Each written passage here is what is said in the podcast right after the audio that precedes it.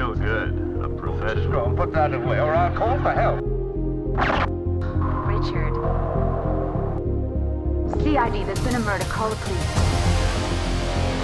Richard Norman worked for Scotland Yard. He came to Hong Kong to investigate the tin holding case and got himself killed. Don't move. CID. Senior Inspector Anna Young. Ah! the lady from Scotland Yard. Oh, Get back to the kitchen, the two of you. Back up. You're too late.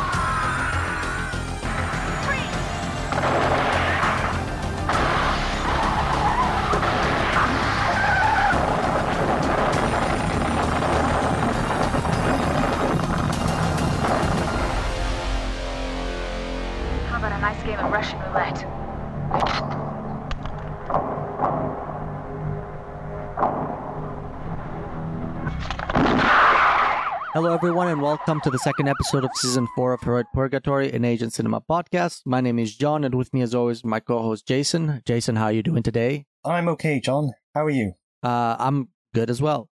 Uh, so, with the, in the second episode of uh, Heroic Purgatory, we uh, return to Hong Kong with a double feature, and that is the the two Michelle Yeoh starring movies, Yes, Madam, and uh, Royal Warriors.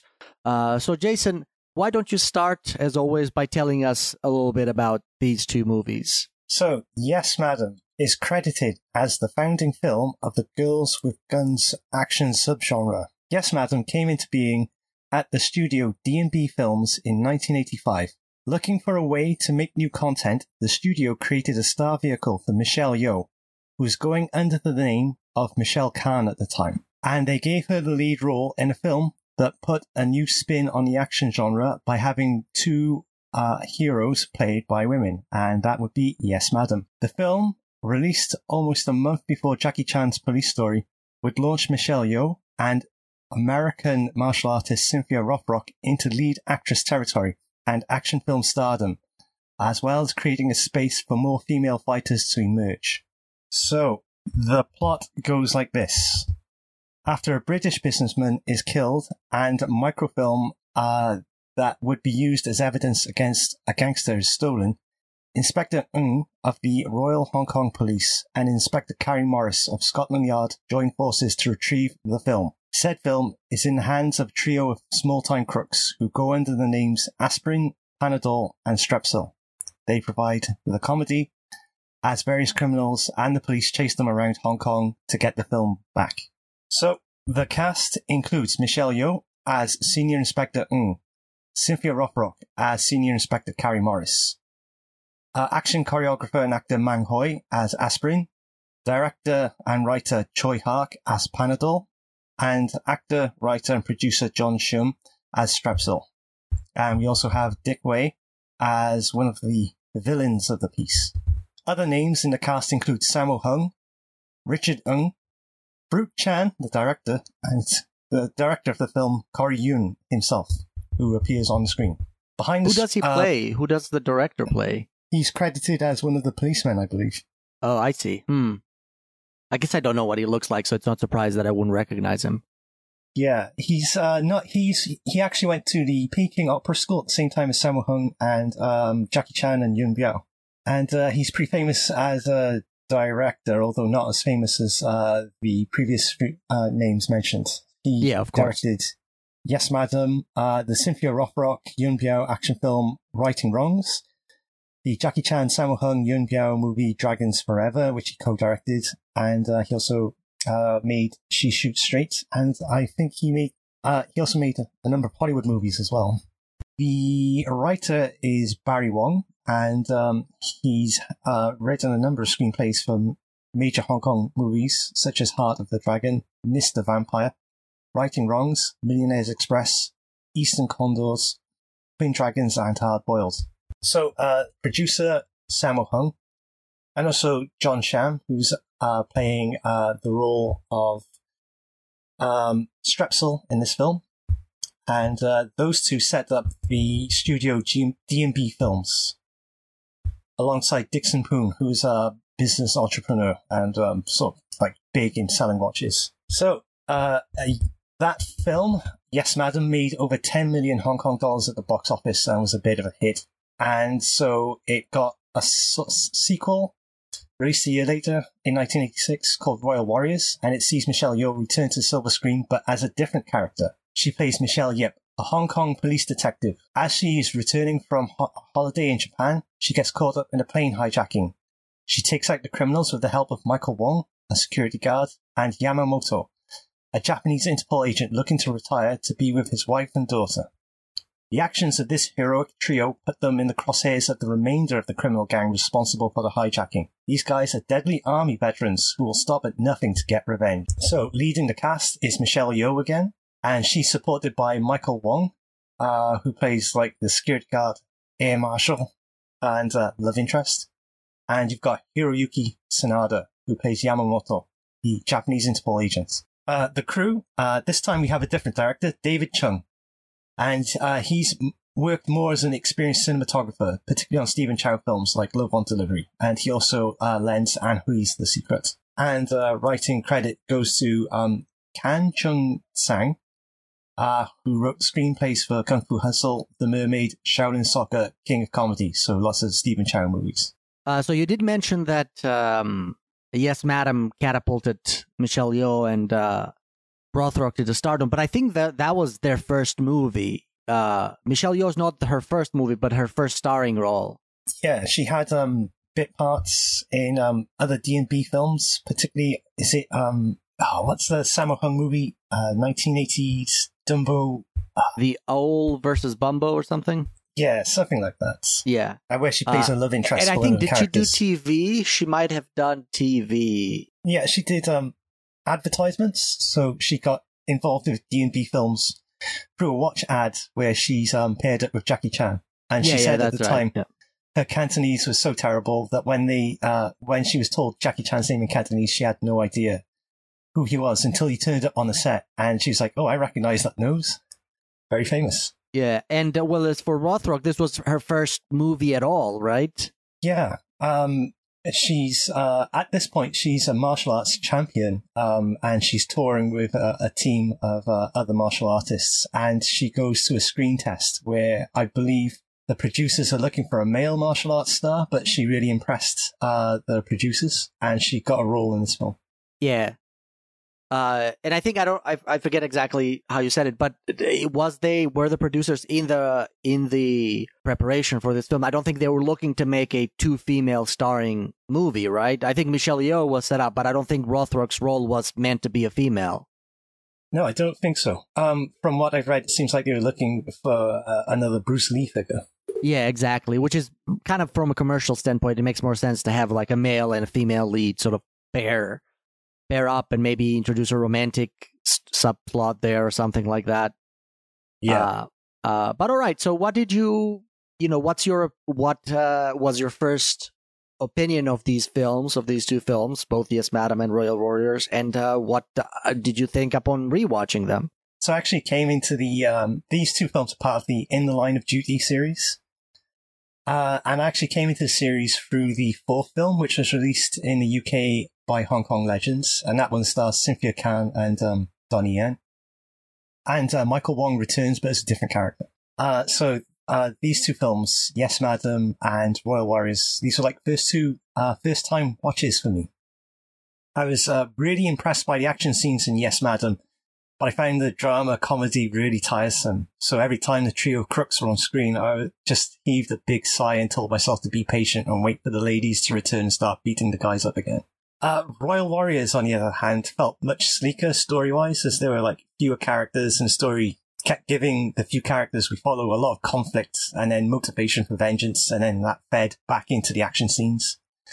And um, yeah, speaking of action scenes, I thought there was um, a greater variety of approaches to them in the second film. So you had like car chases and gunfights and lots of props and scenery being used, not just martial arts. And uh, it's a, a really good action experience, but like the fight choreography and fighting in the first film sort of edges it for me. So I think uh, Yes, Madam's probably like my preferred of the two films.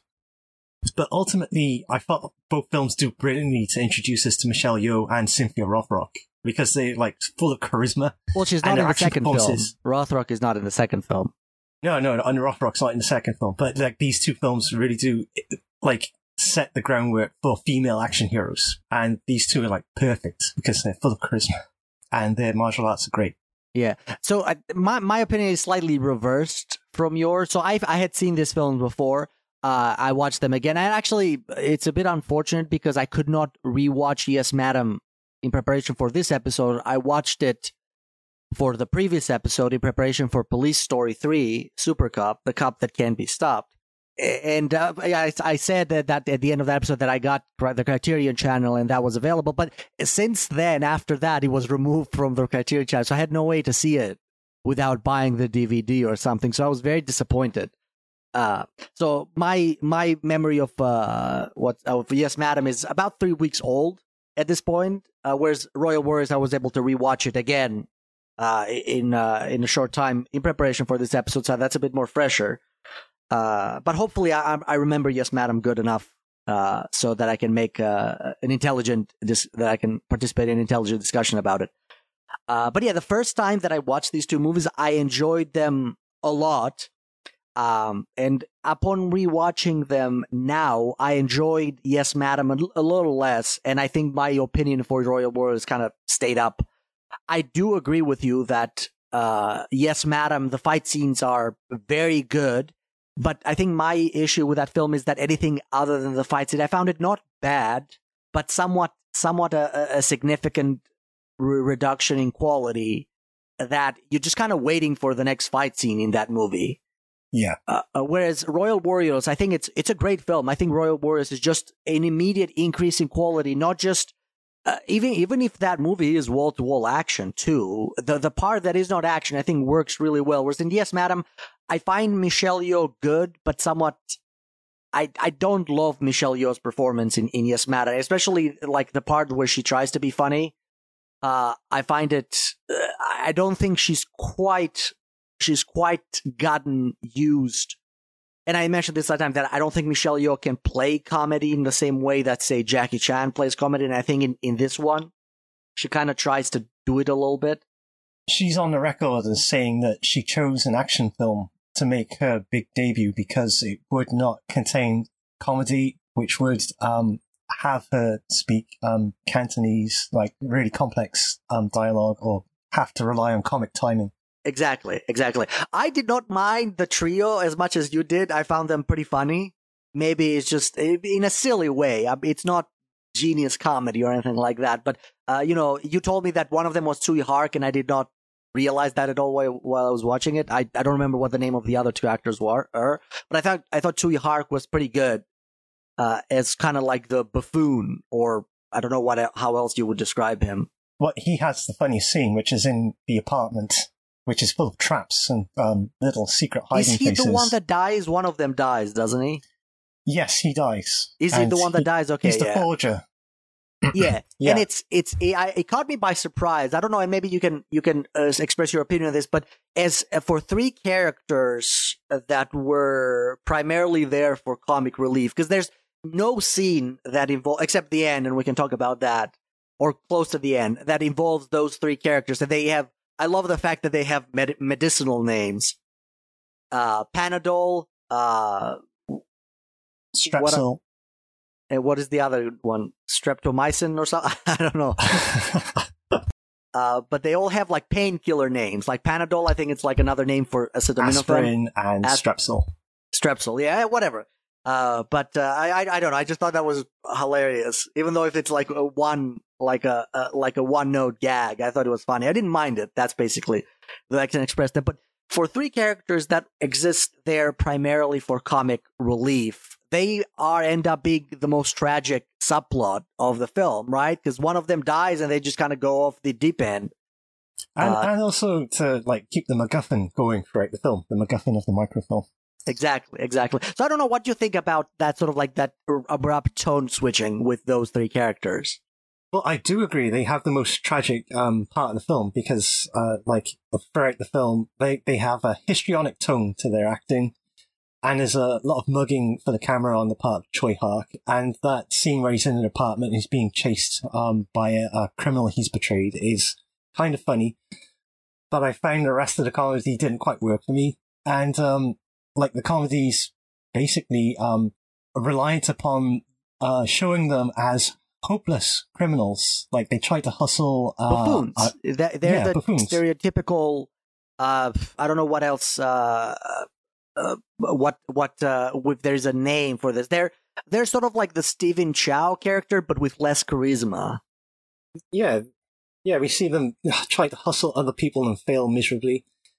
And like, there's this theme of loyalty, um, particularly with um, John Sham's character, where he's trying to get everybody to remain friends and they're constantly bickering. And it leads to the ending where it's revealed that one of them's died. And, um, like, there's various declarations like, hey, don't kill my other friend. He's the only one I've got left. And, uh, like, I'm gonna get vengeance for my friend. How dare you kill him? And I did find myself quite moved by that. It's very poignant. And I think it's because, like, throughout the film, they're quite pathetic characters. Yeah, I, oh, I agree. I agree. It, it's surprisingly that's why I'm not quite sure how to fit it because if I saw that you know in a script written, I'd say this doesn't work. It's it's too abrupt. It doesn't go with the tone of the film. There's too many things. There's too many different emotions that the writer is trying to to to insert into this. But in a strange way, it is effective. I don't. I don't. I still think there might be a better way to do it. But in a strange way, their camaraderie is somewhat effective.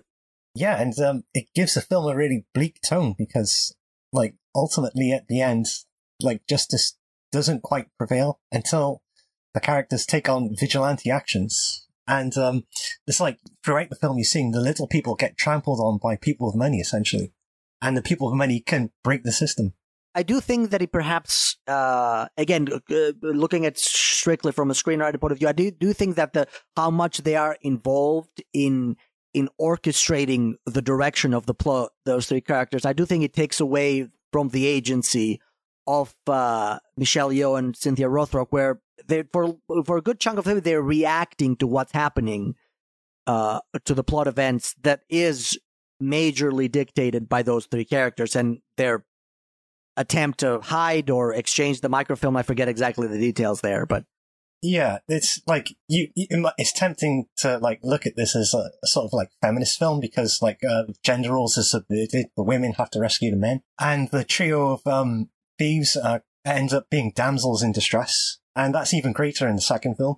Yeah, but it's not. I mean, they're not really rescuing them, are they? They're going for the for justice. I think rescuing the trio is somewhat secondary. Sort of a byproduct at the end. Uh, yeah, but it's kind of like the females still have to operate within a male framework, and the guys, uh, the men in the film are, like you said, driving the action. And again, that's it's the same in the second film where Michelle Yeoh's character, she's following in the wake of um, Hiroyuki Sanada's character because he's driving the action and causing all the chaos. And it isn't until the final third of the film, or even the final quarter, where she takes on the hero role and cleans up the mess. Jumping a little bit because I'd like to tackle these in order, but the the costume design in the second film is fantastic, especially in the end with her wearing that kind of uh, broad shoulder jacket. Uh, I'm not sure how else to call it, and and the gloves. I think it's just fantastic. And the, the final scene, the finale of the second movie, I, it's it, the, the, those images are among my top sort of what I think of it when I think the peak of Hong Kong action cinema.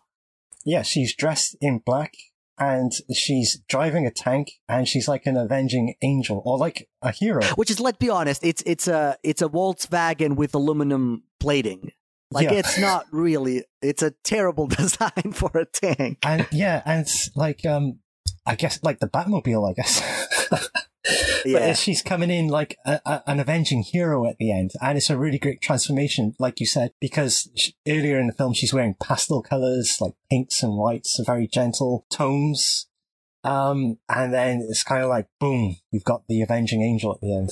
Yeah, yeah. I mean, like a lot, and we can delve deeper into this. But I, I, like I said, a lot of the second film I think is just superior. Both the direction, the action, the characters, the sort of like it's it's. I mean, the second film is very, is very much a character driven story, uh, whereas the first one a little bit, but it doesn't work so perfectly. But the second one is just visually it's stunning. It's it's it's just I think it's a much better polished film. But going back to the second one, I did already say that I don't necessarily love uh, Michelle Yeoh, especially in a few of her comedy scenes. But I do think that otherwise she does an okay job for her this being uh, her first acting role. But I, I was really impressed by how good Cynthia Rothrock was, keeping in mind that this was her first screen appearance ever. To be given Yeah. such a huge responsibility in a cinema in a in a landscape that is an already established cinema. This is not the beginnings of the Hong Kong Golden Age. This was well within the Hong Kong Golden Age, where the standards were, you know, relatively high. Yeah, this is a new spin. And to add to the sort of odds against this film, you've got two females trying to break into a very masculine world. And the introduction for Michelle Yeoh and Cynthia Khan, uh, the introductions are brilliant. Like, um, Michelle Yeoh gets that Dirty Harry uh, opening and like the intensity in her eyes and the sort of like physicality as she's jumping around, uh, doing kicks that so I guess you could say play on her ballet background. Like she's fantastic. She makes an immediate impact. And the same with um, Cynthia Rothrock. Um, like, you, you, can you imagine having no idea who these ladies were, particularly Cynthia Rothrock, and she gets held hostage, and all of a sudden she's kicking like the bad guy in the face and uh, doing all these moves in, and you see them in slow motion, and she's just got a ferocious fighting style, like short, sharp uh, blows, and you can feel the energy behind them. Do you know if she learned Cantonese for the role? I mean, I know her voice, her sound is dub- dubbed. I'm sure of that. But what she was mouthing, was she mouthing words in Cantonese or in English? I'm not sure. I couldn't tell by just looking at her mouth in a few scenes. Of course, it's been three weeks, so maybe I don't remember. But it did sound that that also that's always uh, a little bit off. Uh, that always sounds a little bit off for me whenever you have uh, Caucasian actors or actors that are not native of Hong Kong that don't speak Cantonese, but their voice is Hmm. dubbed, especially with Rock Throck. I feel like the voice that they dub for her is a bit more higher pitched than Rothrock's real voice. Uh, and it just sounds like uh, there's something I can ne- I can never never get past that when uh, it just sounds as if there's the voice that is not does not match the person that we're seeing on screen. I don't know if you got that feeling. Yeah, she has a very like well, both ladies have um short haircuts and their clothes are very functional, much more masculine than you would expect. And I suppose like particularly with Rothrock, where she's much more aggressive in her actions and um her persona, you you could imagine or you would feel that she should have a, a deeper voice. Uh, but yeah, I, I told this anecdote last time, but I think it bears repeating that she was completely unfamiliar with, with filming in general, but especially Hong Kong filming. So she was emoting uh, her role, her lines, like it was being recorded on set, not being familiar with the fact that all Hong Kong movies are dabbed after the fact. Yeah. and it got caught by surprise the other actors who who said their lines a lot more quieter and she kept repeating what what did you say what did you say i didn't hear you or she wouldn't know if her turn had come up just because he wouldn't hear the other actors uh but yeah so about uh, so we can i guess uh, say a couple of things uh, move on to royal warriors where like i said it's also wall-to-wall action but uh, i do think that it's just general the film structure is done better in the sense that it's it's a more coherent uh it's character driven and it's it's all dictated by the choices that the three characters the three the trio basically makes throughout the film. Michael wong uh michelle yeoh and uh Hiro- hiroyuki sanada in regards to the second film the one thing that i that always kind of annoyed me was um the some of the melodramatic touches that they included i, I find them completely over the top like Hiroyuki Sanada's uh, family subplot. Everything that leads up to his spoiler alert, his family becoming being assassinated. This is like part of Hong Kong cinema though, where they go for big emotions to make the audience really feel it. I don't know that it's that bad. I don't know that I've ever seen melodrama that bad, unless perhaps you can. Uh, I mean, obviously, Crouching Tiger, Hidden Dragon went for that, but that's a specific homage to something. Oh yeah, like um, the Fatal Termination, where where Moon Lee has to rescue her daughter from a angry Caucasian guy who's speeding a car, holding the daughter um above the road outside the window. Yeah, it's like like Hong Kong action films go for big melodrama. to make the audience to move the audience. I suppose so. I I, I think it, it has not aged well. I don't I don't think I don't know if you have a different opinion. It's such a minor part of the film that it de- doesn't bother me, but it's certainly there. Uh, but oh yeah, what uh, the other thing that I was going to say that I forgot was the same sort of camaraderie that we saw uh, we saw in the first film between the the three medicine men, uh, to give them a name, is also exists in the second movie, but now it's the villains. Hmm. It's it's the villains, and I, I I find it it was done in a much more satisfying way. Whereas the in the first one, uh, you get the sense that they never get along. I mean, they're always kind of backstabbing each other and tricking each other. Uh, and Yeah. this friendship is almost like it's presented as a given. They are good friends; they'll do any, for, anything for each other. But just just buy into this. That's that's essentially how they're presented. With the second film, we have a much more, I think, uh, uh, convincing backstory for the, the three or four villains. I forget where they were in Vietnam together. Assuming it's Vietnam, right? Yeah, it's a jungle environment, and it looks like they've got um, arm patches and insignia that make them look like they're in the service of the U.S. military. Yeah, it's. I mean, it's it's somewhat generic, of course, but it is. You know, it, it it is more satisfying. It's giving it's given in su- such a so few brief moments that you know it kind of it's it's enough. And then we have the same thing about Sanada's backstory, where we don't know exactly what it is that happened for him to quit the police force, but we know that it, that it it caused. We know enough that it caused some kind of strain between his family. and decided to give it all up and and when when things go south that's enough motivation for him to sort of remain into the story Yes, trading on a lot of like uh, action movie cliches, and it does it up to eleven.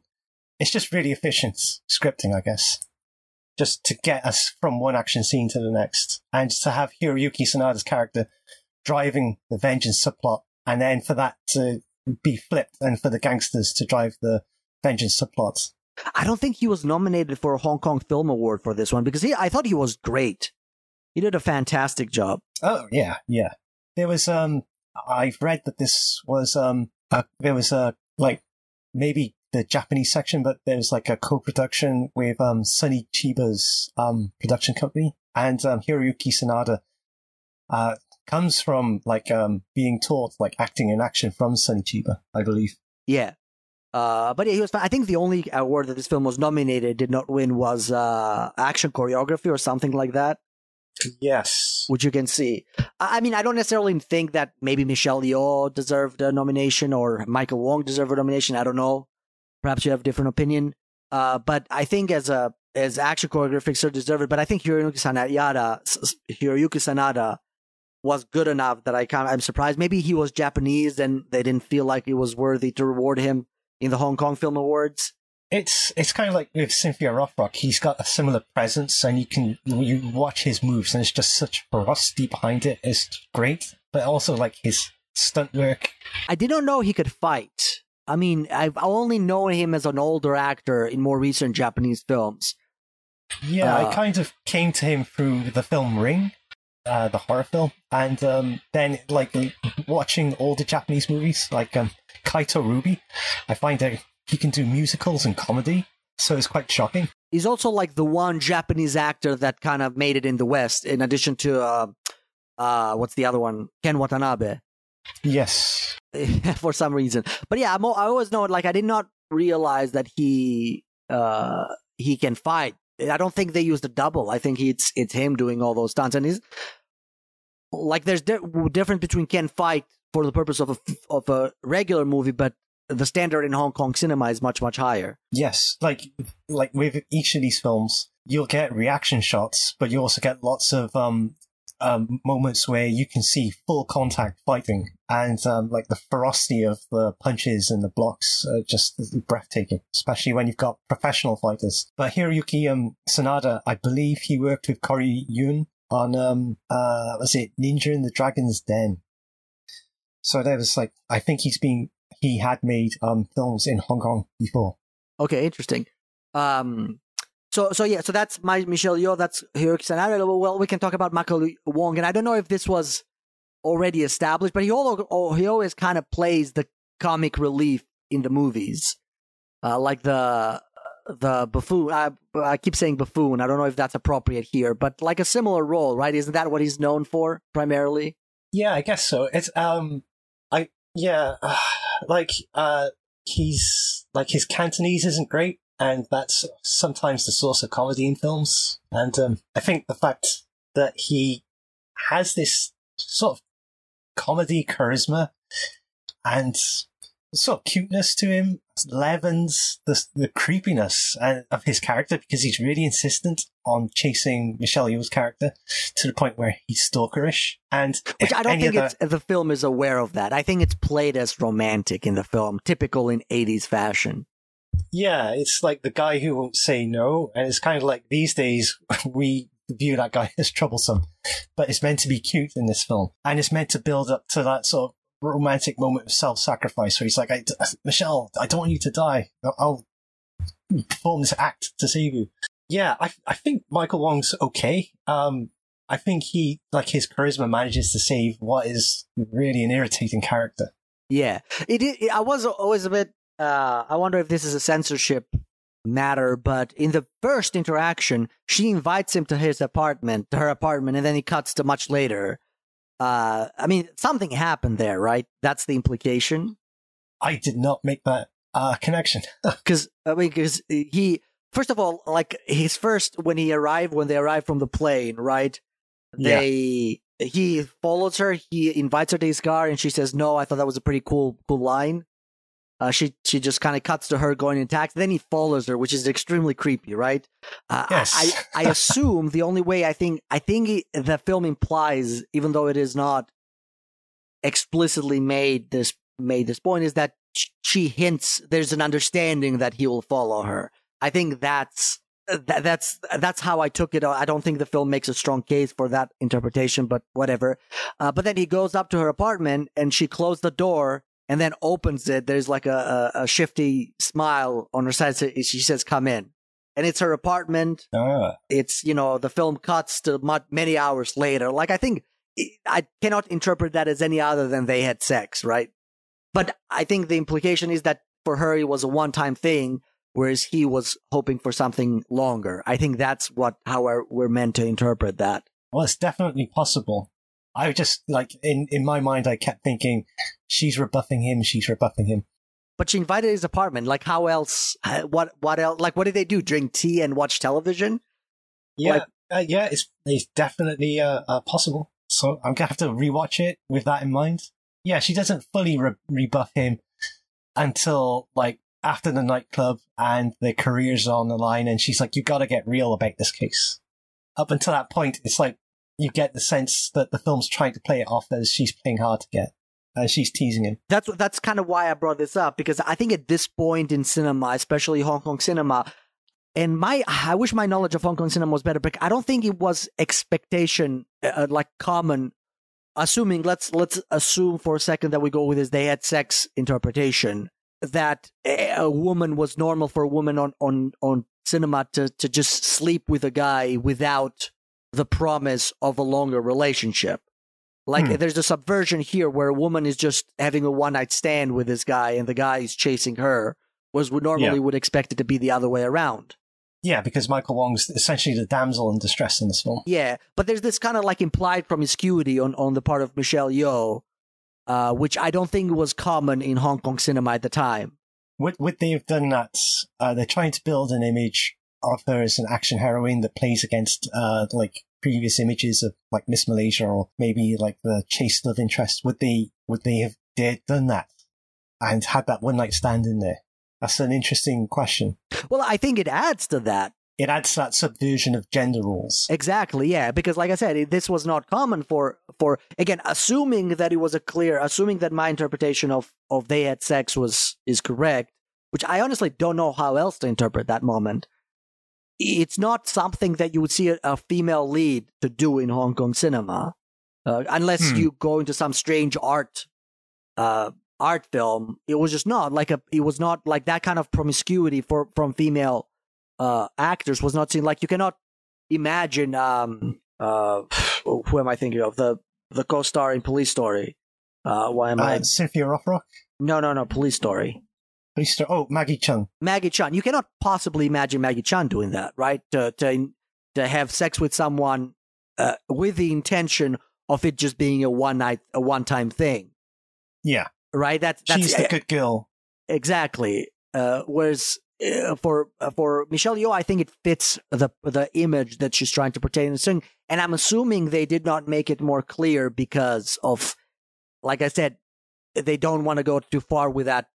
Maybe censorship. I don't know to what extent that was a thing, but or the morality police or whatever. Uh, Just just imply it and leave it for the audience. Exactly. But that's kind of that's what struck me so interesting because it, it is like I said to to just repeat it once more. She she has like a, a somewhat suggesting look on her face, and then after closing the door, she opens and says, "Fine, come in." And then the Yeah. camera the the the cuts to several hours later. Like how how are we supposed to interpret that? Right. Yes, yes. That's, that's it. I'm gonna have to rewatch this film without reading minds. to, to go back to the rest of the film and Michael Wong, he is somewhat annoying. uh, and I wrote this down. My God, he's annoying. Uh, uh, several times because it's, it's he's a, he's the one thing, but I he's a one note character again. But I do think that he kind of redeems himself because uh, the the sacrifice. I do think it works despite his. Uh, I I do think that again we have to somewhat take a step back and put ourselves in the sensibilities of an audience in the 80s or the 90s, right? And I do think it, it's Yeah. it would be seen more as a romantic gesture, even even if you find the previous part annoying. His sacrifice in the end, I do think that it works uh, as a romantic gesture, and I do think the the punctuation to that is the flowers that he had ordered before he died, but are delivered after he dies. because he's like constantly giving her flowers, and then you have that imagery of him plunging into a bunch of flowers. Yeah, It's- and like the film takes time to set up him ordering flowers that would be delivered to her later. The first time you watched really it, did you think he would die? I honestly did not think he would die. I thought he was such a likable character, again, putting us from the perspective of a contemporary audience, that I just don't think they would kill him off. I kind of got the sense that it would. It's all like this film is always upping the ante, and there has to be some reason, some motivation for Michelle Yeoh to have that final throwdown with the bad guy. Exactly. And she, I forget if it's Yes Madam or this one where she quits the force. Is it in this one where that happens or is it I, think- I think it's like both. Both. But in the first one, she's actually throwing the like gun and the badge on the desk. In the second one, she just walks off. She's like, "I'm not listening to you anymore, Chief." I, I, I see. Yeah, that's right. That's right. You're right. And then the, the final scene is just, I mean, the film is a lot of action. There are several major action scenes. There's the first one where she plays this cutesy tourist in Japan and with a camera and, uh, and has like a wide smile the entire time.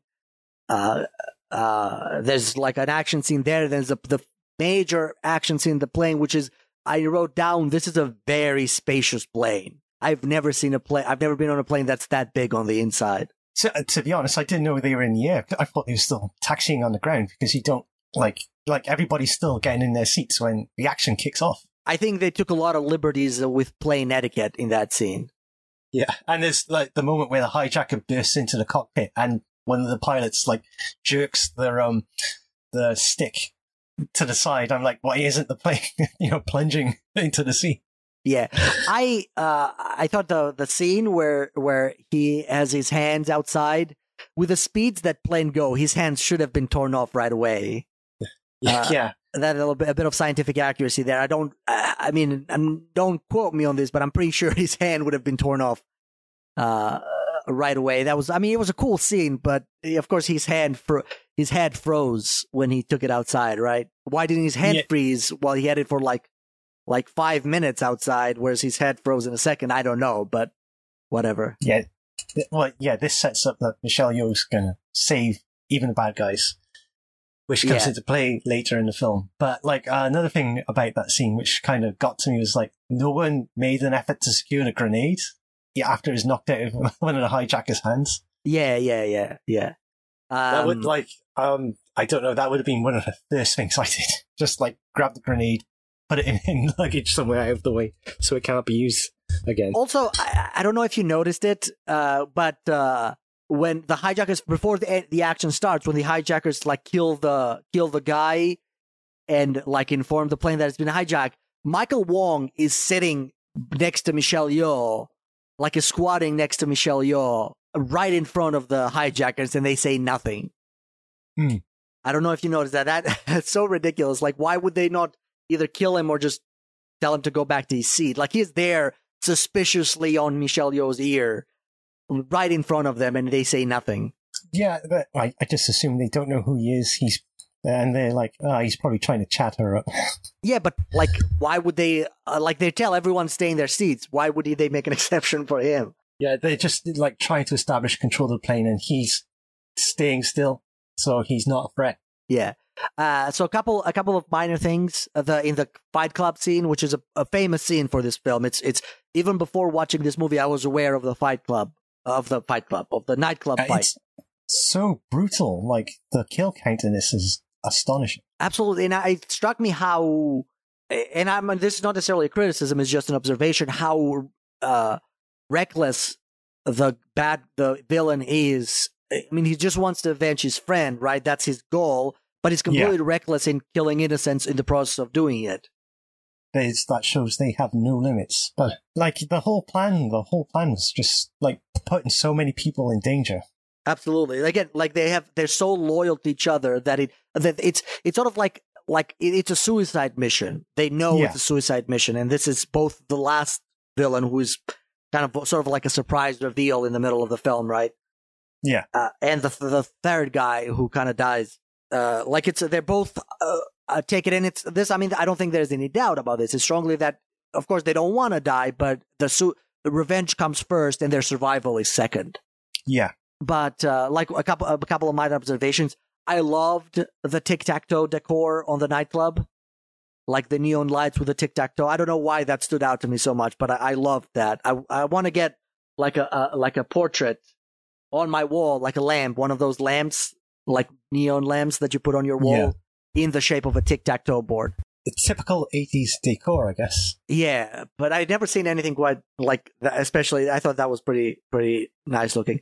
Uh, also, the, after that, in the hospital, um, they have uh, uh, like the casualty. Uh, there's a on the wall uh, the casualty wing of the hospital, but casualty is spelled wrong. I did not notice that. yeah, I, I noticed it. It's, it's kind of things like that stand out to me. Um, it's also I found out that Johnny To is the second unit director. Oh, yes. and uh, in this film. And this was this would have been one. This is definitely like Eureka released this recently. I think it's Eureka, right? Yes. And this would have because the the extra the the extra materials of the Eureka release. I would I would have loved to get my hands on that because there's even like a, an interview describing precisely which scenes Johnny To shot and which scenes uh what was the main director David Chung uh shot. And I would have loved because Johnny To shot a surprising amount of scenes in this. David Chung was, I looked him up, David Chung was primarily a cinematographer because that explains sort of like the visual aesthetic of this film and how emphasis it is put on like set decorations and uh, cos- costume and just the look of the film. Yeah, or even like like the focal points of where the camera, like you've got the great uh, image on top of the rooftop where Michael Wong's like uh, being held hostage, and um, the villain's just pointing a gun, and like the the way it extends across the camera just looks great. Absolutely. And I think it works because, like I said, this film is primarily action. So a, a, a direct, this could definitely be handled by a director who's not necessarily that used to directing actors in the traditional sense of directing actors because there's not that much acting in the, the acting that there is, I think he, he handles it expertly. And of course, I, I I would love to see what Johnny To directed just to kind of see if there is a thread there between Johnny To's, you know, like DNA and and the films that he's later that he would later be known for. Yeah, like the the lighting and um like again the neon of uh, California, the bar it takes place in, and like the Is that a real bar in Hong Kong? Do you know? I I I've seen I'm sure there's California in um Chungking Express as well. That's where I think it um, might be the same thing. yeah Tony Leung um tries to or arranges to meet uh Faye Wong's character at the end, and uh, she doesn't actually. Well, yeah, um, uh, no spoiler alert. Yeah, you know what happens happens, and then he goes back to like the uh, fast food joint. Uh, and then there's the final scene, which is also somewhat famous. And like I said, I love Michelle Yeoh's outfit. Uh, just like I love the camera angle, the shot, like the music, the soundtrack. Uh, like the whole fight is is the tension is just so well, not just in the final scene, but the, the the entire movie. The tension is so well captivated. This film is all about tension and execution. Set up tension from the plane scene, the nightclub, everything.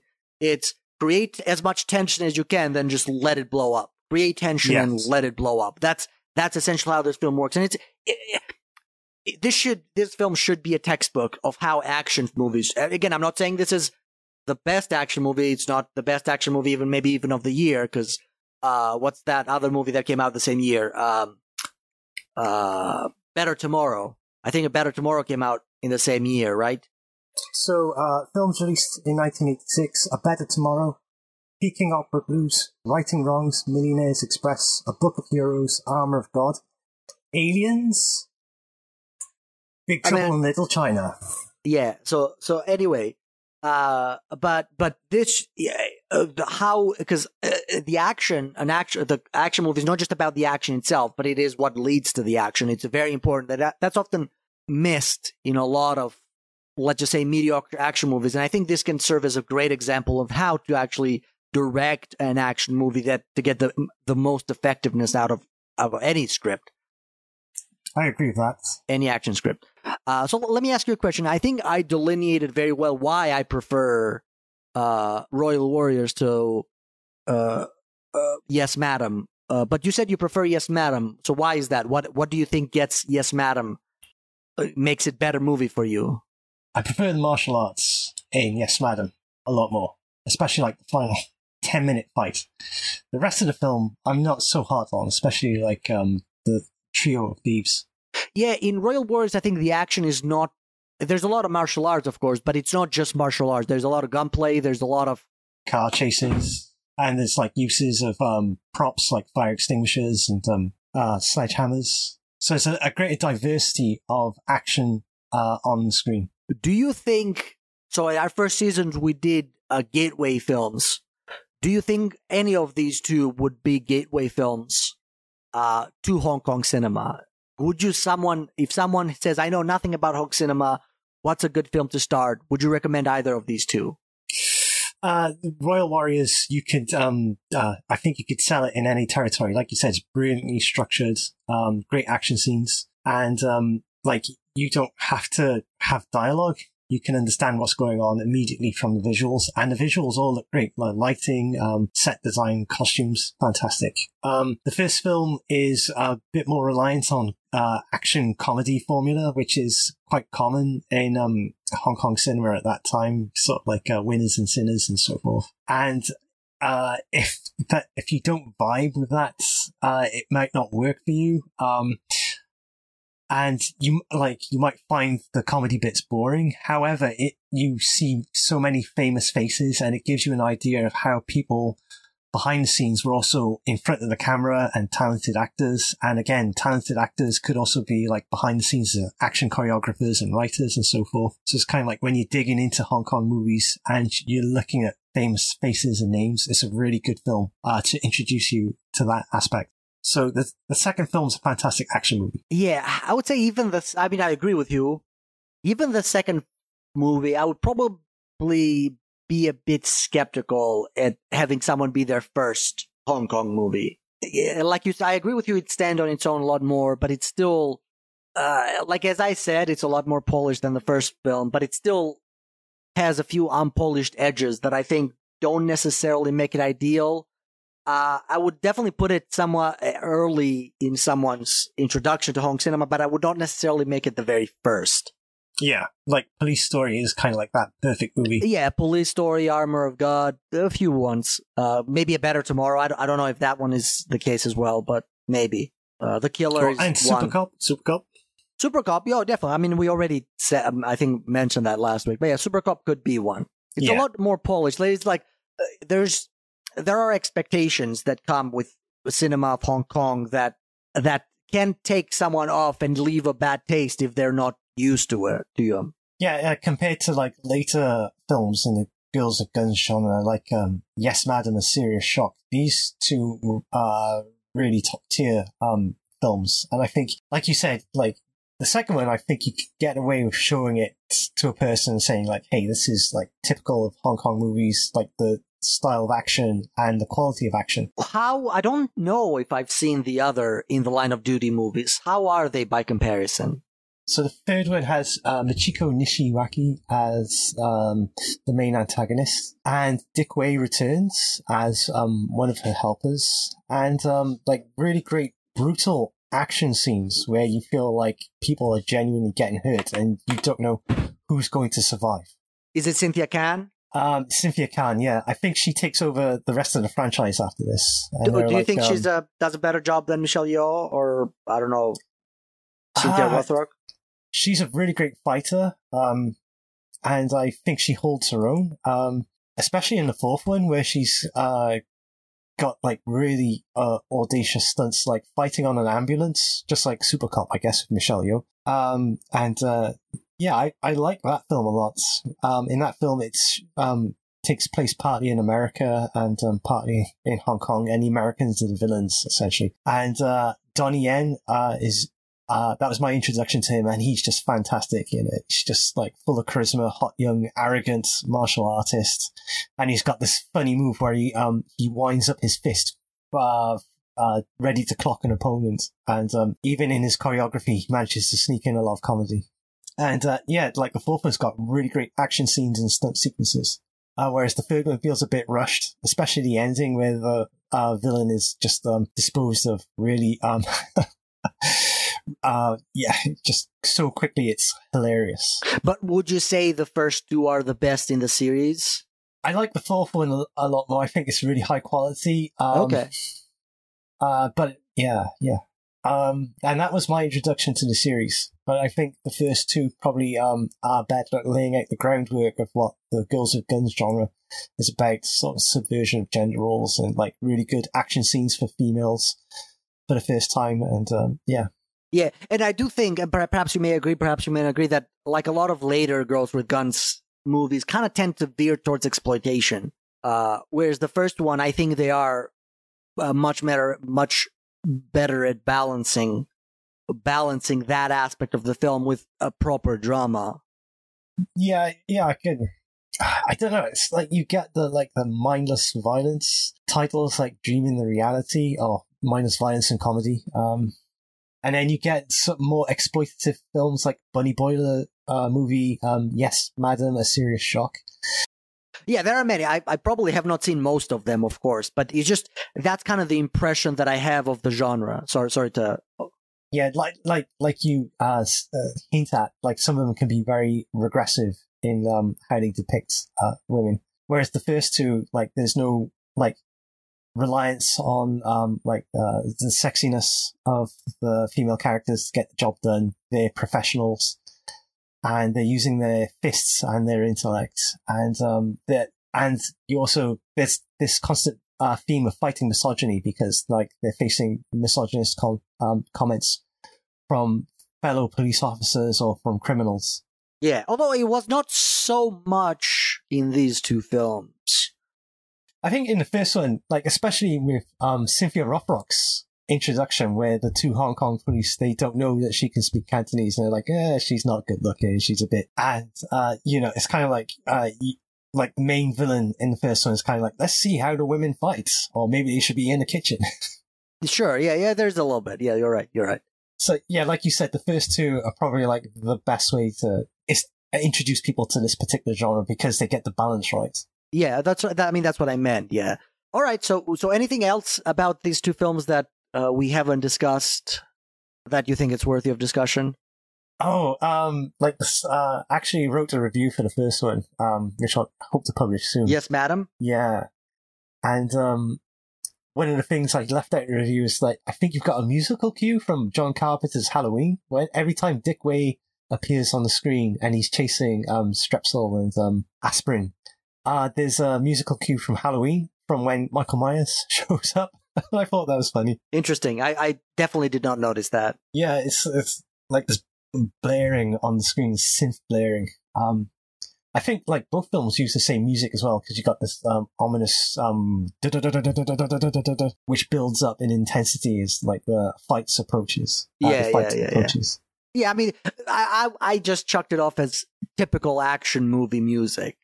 Like it did not like the the music during the action scenes did not stand out to me that much unless you know maybe I did not pay attention to it enough. But it seemed relatively standard.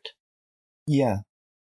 Uh, Did it out, did it outstay its welcome for you? Did it What? the music because it's constantly used in the second one? Certainly not. It did not. I had perhaps on a second watch. I, I it was it, it blended with the background basically. Yeah. That's that's what I noticed. I suppose. Yeah, like um, hmm. Uh, incompetent police work in both films. Yeah, yeah, Like, yeah. And they don't bother checking the microfilm in the first one. in the second one, I I feel like the chief of police is perhaps a bit more unfair with Michelle Yeoh than the first. Yeah, he has no evidence that she's taken the evidence out of the station and looked at it. It's- Yeah, yeah. Like he's he's perhaps a little bit more flippant than he she deserves, based on what what happened. But you know, he has to. The emotions have to crank a little bit higher than what would normally happen. Well, you have to have that scene where she's like, I, "I'm done listening to you, Chief." Yeah, absolutely. just yeah, just fantastic direction in both films. The really propulsive pacing in the second one, especially. Yeah, the pay, like I said, like the the the second one should be a textbook in, in how to develop tension and action, you know, to complement each other because that's what the second one is. It's it's build up tension, then blow it up, and then a little bit drama in between, get from point A to point B, then do the same thing again, and it just it works perfectly. It's it's uh, metic- uh, like immaculately directed as an action movie. Just like two fantastic action experiences. If you can tolerate the comedy of the first one. Yeah, that's right. So the comedy in the first one, even like the first one, even like started starts her off on the knock note with the whole. Uh, what's the first one that they apprehend? It's a a, a flasher, right? Yes. It's just that scene. I don't know. Maybe you, I mean, it's such a minor thing to complain about, but that scene did not work for me at all. And it's the first scene of the movie, which feels like starting off on the wrong foot. Foot. I kind of just went with it, and then we got the Dirty Harry moments. It's kind of like, boom, we've established Michelle Yeoh's character. Like I just, like I said, I just went with it, and then we get to that like moments with the. Uh, and I think card. that's probably the most common reaction to it. Uh, all right, so I, I mean, I consider this as somewhat of a bonus episode from last week because I don't think, uh, I don't think we got enough of Michelle Yeoh last week. Uh, I don't thought, I didn't think Super Cop was a, enough of representations. I wanted to get, you know, something other than that, and I think yes, Madam and uh, and Royal Warrior certainly did that. She a lot, she has a lot of, uh, uh, she has a lot of you know action movies in the 80s but i feel like these two definitely like represent her best work I, the heroic trio i don't think that was that good what else does she have uh, Wing Chun. oh yeah yeah that's more of a drama yeah okay we talked about that that's Ann Hui but what was that Ann Hui I know uh, the martial arts movie Wing Chun. oh No, the don't Ann Hui so. one is the the one with this where she plays a stunt woman isn't it Yes, yes. Yeah, yeah, okay. Uh, but anyway, I mean, as far as representing Michelle Yeoh, I think this this these three movies, Super Cop first, and then uh, in the um, Yes, Madam, and uh, Royal Warriors, I think it does a good job at kind of giving an overview of what her early career was like Yes. before she won an Oscar in you know culminating in an Oscar in 2023. Yeah, like there's so many people out there that don't realize how big an action star she actually was, is. And like, and uh, yeah, this film would be, oh, these films are great introductions to that. And also like uh, the genre of girls with guns. Absolutely. Uh, all right. I think we can probably uh, end our discussion uh, of the movie here, unless there's anything else that you're dying to discuss. Uh, yeah, I think we can end it here. Sure. Yeah. Uh, I mean, th- th- that's the thing. Like these are like I, I praised Royal Warriors a lot, but I they're they're not masterpieces. Yes, Madam and Royal. I think they're very solid films that represent represent you know a good uh rep- are good representations of certain aspect of Hong Kong cinema. Uh, Yeah. and we both feel very nostalgic about Hong Kong cinema, especially knowing how it has evolved over time. But they certainly don't represent the best of the film of the of Hong Kong cinema. Represent just a, a, a like part of what was a golden age. Yeah. Um, someone said there was I saw an interview by a, a, a YouTuber that does exclusively Hong Kong cinema. I don't know if you know who I'm talking about. Um, is it Hong Kong Cinema Appreciation Society? I don't know, maybe. I don't remember what, but he said, and I think he was quoting someone else, so I don't think it's his. But what what is what is uh, defines the golden age of any given cinema of any given country are not the very best of that golden age, are the average movies that came out during that golden age. Okay. Those tend to be a better representation of what that particular era of any particular cinema in anywhere the world defines. Not the very best, because those tend to sort of exist on a realm of their own, but it is, you know, the average movies. And average has a negative connotation. I don't mean it by that. I mean it more in the sense of the ordinary, the, the, the sort of like the more regular expectations of a good movie at the time. Yeah, you can see like the craftsmanship and the skill that's gone into the choreography and the action, etc. So it's just fantastic in this. That was common practice. That's what I. Yeah, and like there are so many action teams uh, operating in Hong Kong at that time. Uh, like you got Jackie Chan's action teams dominating, but then you can also get films like Yes Madam and um, Royal Warriors. Uh, we're working with Sammo Hung's action team and delivering this stuff. And like they're working on many different films throughout the year that they're making these films. So it's kind of like that they're cons- able to consistently make action films of this quality is just amazing stuff. So the YouTuber that I was thinking of was Hong Kong Appreciation Cinema Appreciation Society. Okay. Yeah. Uh, uh, yeah, he he said that that I quoted. And I think he was quoting someone else. I'm not going to try to find out who it was, but uh, but anyway, Inception so of quoting. yes, exactly. Uh, some people, interested people, can look it up. But um, but I think that was a good. That's a good place to end our discussion uh, for uh, yes, the double feature, yes, Madam and Royal Warriors, and now we can jump into the closing of our uh, the closing segments of our episodes, which first consist of the news. So, are there any news this week, Jason, that we can inform people of? So I suppose like um, the biggest news uh, uh, in the film world uh, last month um, in May was the Cannes Film Festival 2023. Quite a few Asian winners of the awards. So Best Director went to Tran Anh Hung for The Pot au Feu. And um, Which is a I French believe- film, right? yes, it's a Yeah. French film. He's Pretty the same the, director um, who did um, Norwegian Woods, Norwegian Wood and uh, Cyclo, and uh, the Green Pap- Scent of Green Scent of the Green Papaya. Okay. Yes. And uh, best screenplay went to Yuji Sakamoto for Hirokazu Koreeda's Monster. Best actor went to Koji Yakusho for the Wim Wenders film Perfect Days. And the Camera d'Or for best first film went to another Vietnamese director, Tien An Pham, for The Yellow Cocoon Shell. So quite a few Asian winners, basically. Yeah. And um, top prize uh, went to a French director, didn't it? Anatomy of a Fall by Justine Triet. Uh, Grand Prix by the Zones of Interest by Jonathan uh, Glazer. Glazer. Yeah. okay. Have you seen Perfect Days? I haven't. No, I've read uh, a number of reviews for it. Um, so essentially, the story goes: um, Koji Yakusho plays a toilet cleaner in Tokyo, and uh, meets various people on the job. Um, he lives a life of solitude. Um, he has a routine he sticks to, listening to um, certain music on cassette tapes, including um, "Perfect Day" by um, I can't remember the singer's name. Um, and there's something in his past that he's trying to avoid, and um, it comes out when a relative of his crashes at his place. And it was um, co-written by a Japanese writer whose name I cannot remember. And do you know if uh, Koreeda's is this a Japanese film, the one that Koreeda did, or is it a Korean film? It's a Japanese film. Oh. Um, Okay. Yuji Sakamoto um, has written a number of like screenplays for big budget movies, and it's got a producer who's handled big budget movies before. It stars Sakura Ando.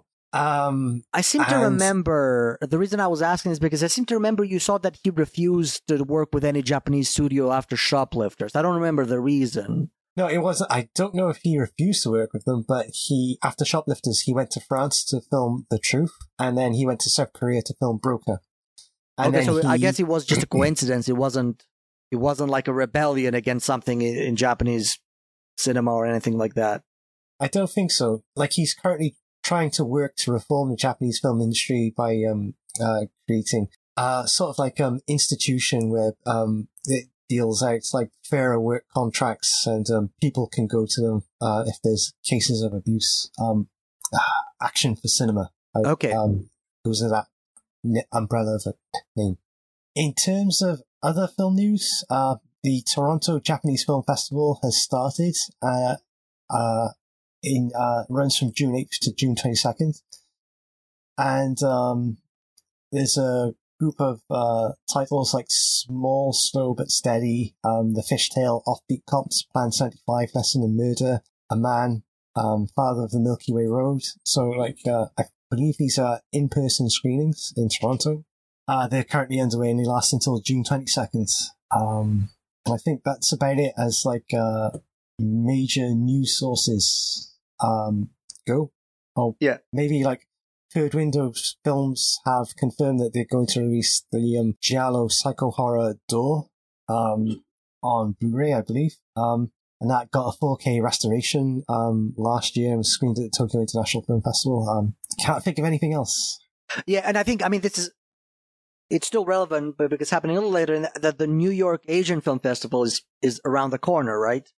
Uh, should be oh, yes. July put out- 14. Um, I'm looking it up now. So yes, they put out like the uh like the the, the major awards. Um the Screens Extraordinary Star Asia Award goes to Louis Koo. It'll probably be uh, the news segment in the next episode that we do, and maybe we'll have a lineup by then. Yeah, so it runs like you said, it runs from July 14th to the 30th at Film at Lincoln Center. Yeah, I mean it, that's usually the date that it runs always, so that there's no surprise there. Yeah, and um, it looks like they're going to play the film Vital Signs at the festival. Uh, remind me what film that is? So Vital Signs is a Hong Kong um, drama about the emergency services. Um, Louis Koo plays an ambulance man um, who's rushing from um, accident to accident, and he's a single father after his wife has um, died in a tragic um, incident. Why is that familiar? Where did we see that before? Uh, hmm, where did we see that before? Was it in any big award announcements? Uh, for some reason, I it sounds I, it feels like a deja vu where we've discussed that movie before in this podcast, and I'm trying to remember what, in what context that was. Maybe maybe I'm just I'm just remembering it wrong. I'm not sure. Okay, that that's fine. Never that doesn't matter. Yeah, and uh, I guess that, that those are the big news announcements. All right, all right. So so after the news is done, we can talk about culture consumption. So anything interesting that you've watched or played since last time we spoke, Jason? So I finally finished The Legend of Heroes Trails in the Sky um, on the PSP. Um, I no longer have to play that game, and I don't think I'll play the sequels in the series. It's a well-made game. It's just um, trades on too many cliches, um, and uh, I just wasn't taken with the grand story or the cast of characters that I was with throughout um, the journey. In terms of films I watched, um, on Netflix, I uh, took the time to watch Ocean Waves, My Neighbors, The Yamadas, um, Nausicaä of the Valley of the Wind, Princess Mononoke, uh, From Up on Poppy Hill, and Whisper of the Hearts. Um, and I also, also on Netflix, I watched um, Junji Ito um, Maniac, Japanese Stories of the Macabre, which is a 12 episode anime series based on his short stories. Um, and, uh, yeah, the adaptations range from okay to fun. Um, it, overall, it's a fun series to watch. It's really easy to go through because the pacing's really fast. In terms of live action movies, I watched, um, Our House by Yui Kiyohara, um, Doppelganger by Kiyoshi Kurosawa. So Kurosawa would, uh, late, would teach Kiyohara about filmmaking at Tokyo University of the Arts Graduate School, um, for film and new media. So I was, I was like, uh, quite nice to see the two together. I suppose you can kind of see Kurosawa's influence on Kiyohara because she's kind of got like supernatural atmosphere in the location that she's got. Uh, she makes great use of locations. In terms of um, other films, I watched the Hong Kong film Breaking News by Johnny To. A Serious Shock, Yes Madam, um, a Girls with Guns movie um, starring Moon Lee um, and Yukari Oshima. And um, yeah, I also watched The Double Life of Veronique by Krzysztof Kieslowski. Uh, that was the first time watch. I was very impressed by that. Very beautiful film. A very great film. Yes, I've I've I've seen it multiple times.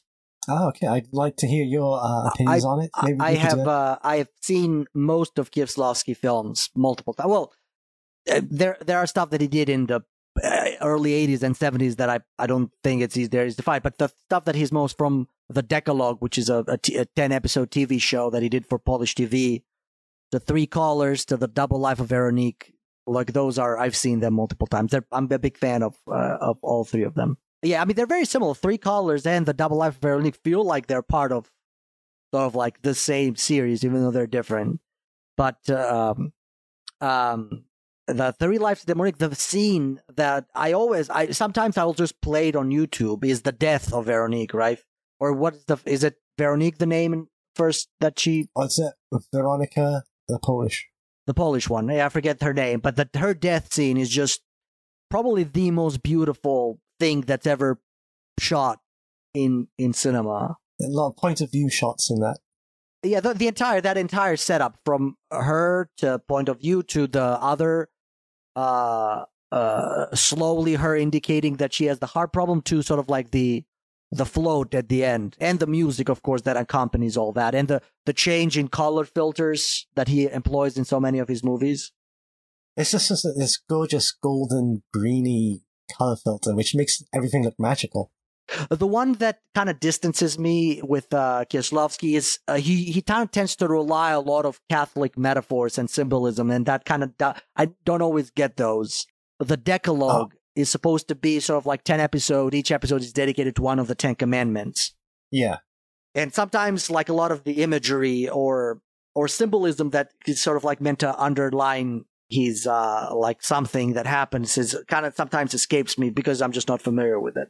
I thought I'd like there's this uh, one image which struck me as like very Theo Angelopoulos, um, like the truck carting away a statue of is it Lenin, Yeah, yeah. something like that. That entire opening sequence with the rain is just fantastic. Yeah, I, and I think this came before uh, uh, Ulysses Gaze, where that, that famous shot is. So, So, it's, it, uh, Veronique is 1991, 92, and is Ulysses Gaze 95? 95, yes. So a few years before that. Yeah, yeah. I would not be surprised that uh, Angelopoulos looks up to Kieslowski. They're very Okay. similar style, not just for this movie. So Uh, more to discover. Yeah.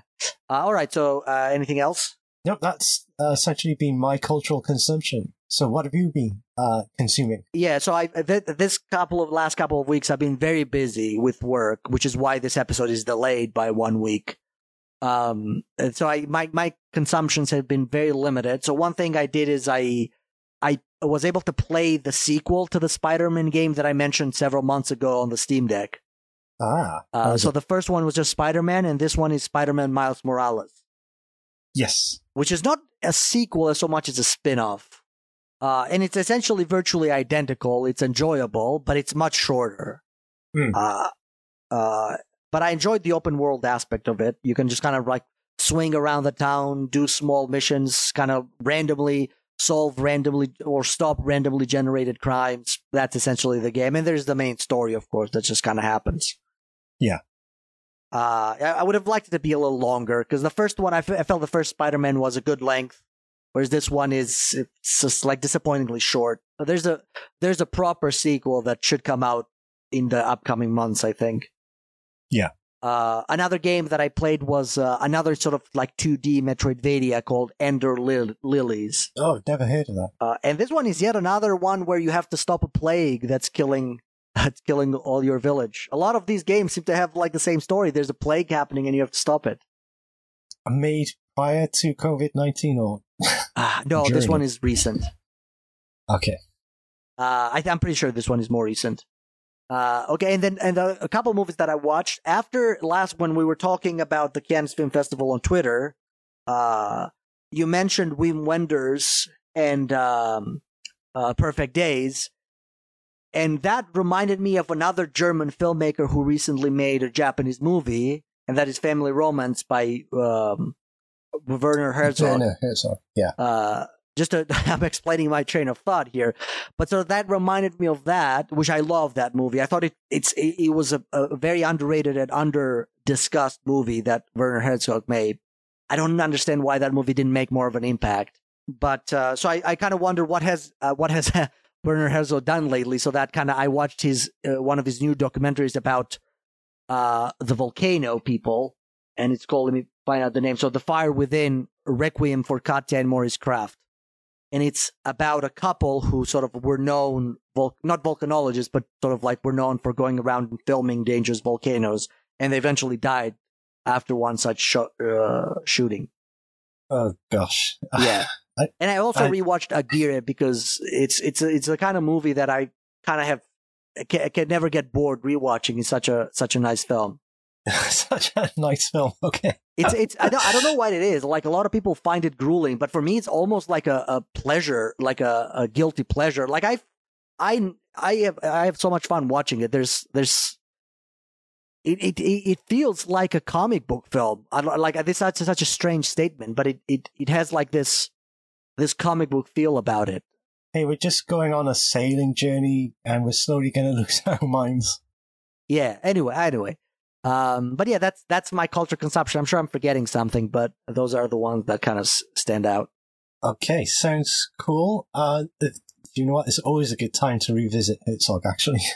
Yeah, yeah. I, I thought of rewatching Family Romance, but I didn't know where to get it. There wasn't. It wasn't available when I checked. It wasn't available anywhere. It was available on Mubi. I believe that's how we both watched it. It was made uh, free to stream. All you had to do Well- was sign up at the time, wasn't it?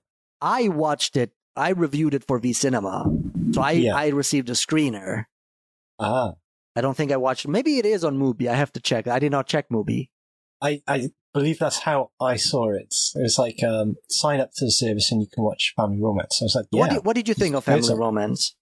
uh, trades on a lot of um, cliches about Japan, and um, I think um, I wanted Herzog to actually do something different, but he doesn't question Yuichi, the main protagonist, too much. He doesn't push too far into like the persona, and so like the sort of docufiction he creates is kind of like doesn't go anywhere unexpected. Ah, I, mean, I I enjoyed that aspect of it. I thought I thought it was. Uh, it, it, I don't, I didn't, I didn't need it to go anywhere unexpected. It was just, it was just, it was just like a, like an underlying style that it still tells a story, a traditional story, but in this, there's this other sort of like looming reality or realism rather yeah. that it kind of like underlines it. Uh, yeah, just that weird Japan aspect, and I, I don't know. I think there's like some problems emerged with um, like uh, th- the story itself, the central stories themselves. I'm not sure, but um, at the time of recording, um, beginning of June, uh, there's a film called Rental Family in Japanese mini theaters, and um, directed by Takahito Sakamoto, and it's actually based on the writings of the guy who's at the center of Family Romance LLC. And I think, to be fair, I think most people felt like you about Family Romance. I think I was one of the few that really, of the few people that really liked that movie. Yeah. Uh, Uh, maybe but anyway, this could be the subject of an episode later on. sure, sure, sure. Uh, okay, so I think this is a good place to end our episode. So, anything to say before we close, Jason? Yeah, really uh, enjoyed these action movies. Um, I think we both recommend them, um, especially for people wanting to get in on the ground of girls with guns uh, subgenre. And I'd like to thank everybody for listening to us. Um, and yeah, please get in contact on the website and on um, the Twitter feeds here at Heroic Purgatory. And uh, yeah, hope to see, or hope everybody returns for the next episode. All right, so uh, uh, th- that's a, a good uh, way to end the episode. Uh, for next time, we will cover the Thai movie Chocolate, which will be released in 2008, which will be a first time watch for both of us. Uh, otherwise, as you said, Jason, if you have any questions, comments, concerns, please let us know at heroic-purgatory.com or on Twitter at heroic purgatory, all in one word. Otherwise, we'll see you next time.